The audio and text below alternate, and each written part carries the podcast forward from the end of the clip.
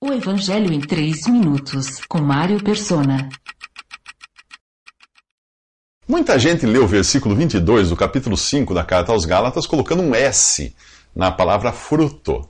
Mas veja que o, te, o, que, o que o texto diz. O fruto do Espírito é amor, gozo, paz, paciência, benignidade, bondade, fé, mansidão, domínio próprio. Percebeu que fruto é singular? A palavra aparece no singular também no capítulo 15 de João, quando Jesus diz: Eu sou a videira, vós as varas. Quem está em mim e eu nele, esse dá muito fruto. Na carta aos Gálatas, as palavras amor, gozo, paciência, etc., são as qualidades do fruto do Espírito na vida daquele que crê em Jesus está conectado à videira verdadeira.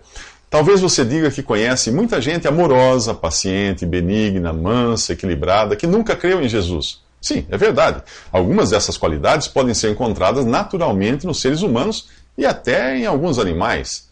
Mas o assunto aqui não são as características naturais, e sim o fruto do Espírito de Deus, ou as nove facetas que compõem o caráter cristão. As três primeiras são interiores: amor, gozo e paz.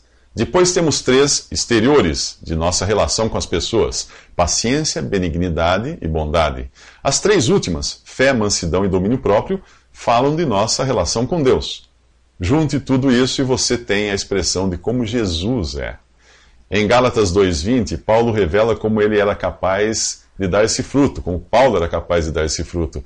Ele diz: Já estou crucificado com Cristo e vivo não mais eu, mas Cristo vive em mim. E a vida que agora vivo na carne, vivo-a na fé do Filho de Deus, o qual me amou e se entregou a si mesmo por mim. Percebe que a vida cristã não é uma lista de leis e regras, mas a expressão em nós daquilo que Cristo é em si mesmo? Você pode ter características naturais, como amor, paciência ou mansidão, e até desenvolver uh, mais uma do que outra dessas características, pois são independentes entre si. Mas quando o assunto é o fruto do Espírito em nós, todas elas formam um conjunto harmônico, um fruto perfeito. Pense numa tangerina com gomos de diferentes tamanhos e você terá uma aberração, não um fruto perfeito. O fruto do Espírito no cristão traz todas essas qualidades em igual medida. Perceba também que existe uma grande diferença entre um fruto artificial de plástico, inerte, e um fruto natural, vivo, cheiroso, suculento, o primeiro é produzido numa fábrica, pelo esforço humano. O outro cresce naturalmente, desde que esteja recebendo continuamente a seiva, a seiva da árvore que o produz. Agora vai fazer muito mais sentido para você o que Jesus disse no capítulo 15 de João. Como a vara de si mesma não pode dar fruto se não estiver na videira, assim também vós, se não estiverdes em mim. Eu sou a videira, ele diz. Vós as varas.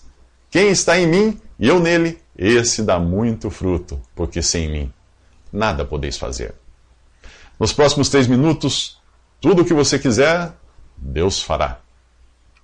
Visite 3minutos.net. Dúvidas? Visite respondi.com.br.